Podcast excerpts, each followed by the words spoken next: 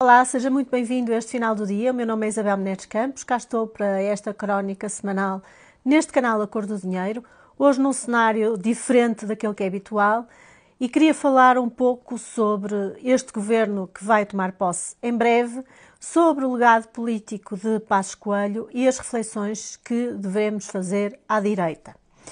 O que é que temos a aprender com o bom e o mau do que se passou nos últimos anos? E refletir sobre o seguinte: é que apesar do mau desempenho deste governo, apesar dos escândalos, apesar do nepotismo, o certo é que o PS voltou a ganhar eleições. Às vezes tenho a sensação de que os portugueses se esquecem que o país faliu às mãos de Sócrates e que os que está, estavam neste governo que agora cessa funções eram fundamentalmente os mesmos que estavam nesse governo de José Sócrates.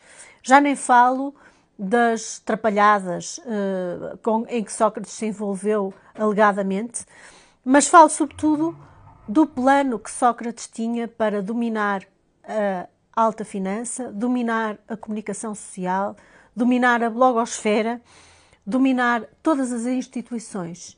E este governo, uh, que agora cessa funções, fundamentalmente fez ou tentou fazer a mesma coisa. Recordo, por exemplo, o, o, o célebre caso dos subsídios à comunicação social no tempo da pandemia.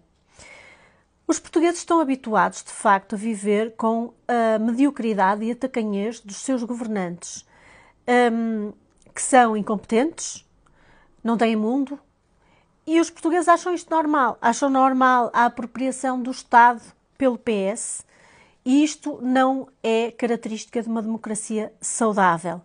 Nestas condições, o aparelho partidário tomar conta do Estado e a oligarquia familiar tomar conta do Estado, como temos assistido, não é seguramente uh, característica de uma democracia saudável.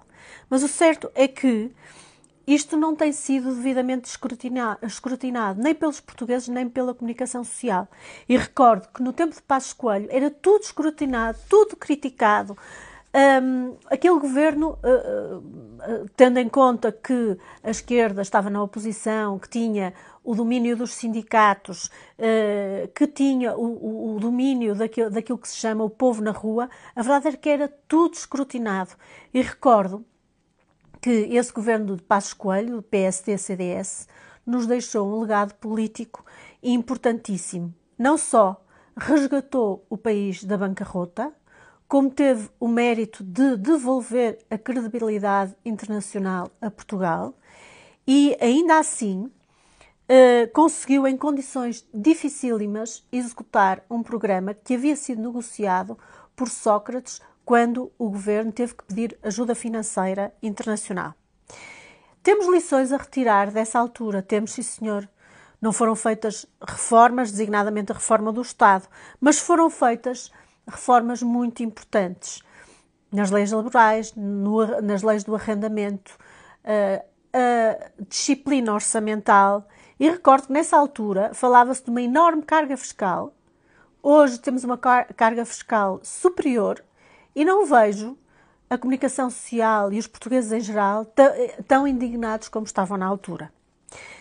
Uh, também é preciso dizer que ah, não se foi tão longe na altura quanto seria desejável, mas Portugal estava numa situação económica dificílima e no tempo de Passos Coelho houve que resgatar Portugal da, da bancarrota.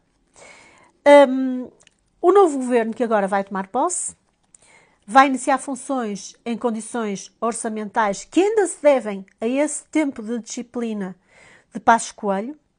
E o que é que podemos esperar, esperar deste governo?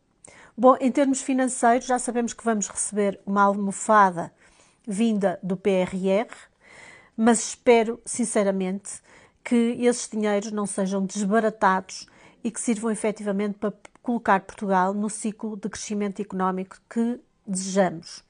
Em todo caso, eu não tenho grandes esperanças, mas acho que a direita tem quatro anos para refletir, para saber o que quer fazer e para poder, eh, ao longo destes quatro anos, trabalhar num projeto político alternativo ao socialismo. Pela minha parte, contarão sempre com este combate. Até para a semana, muito obrigada.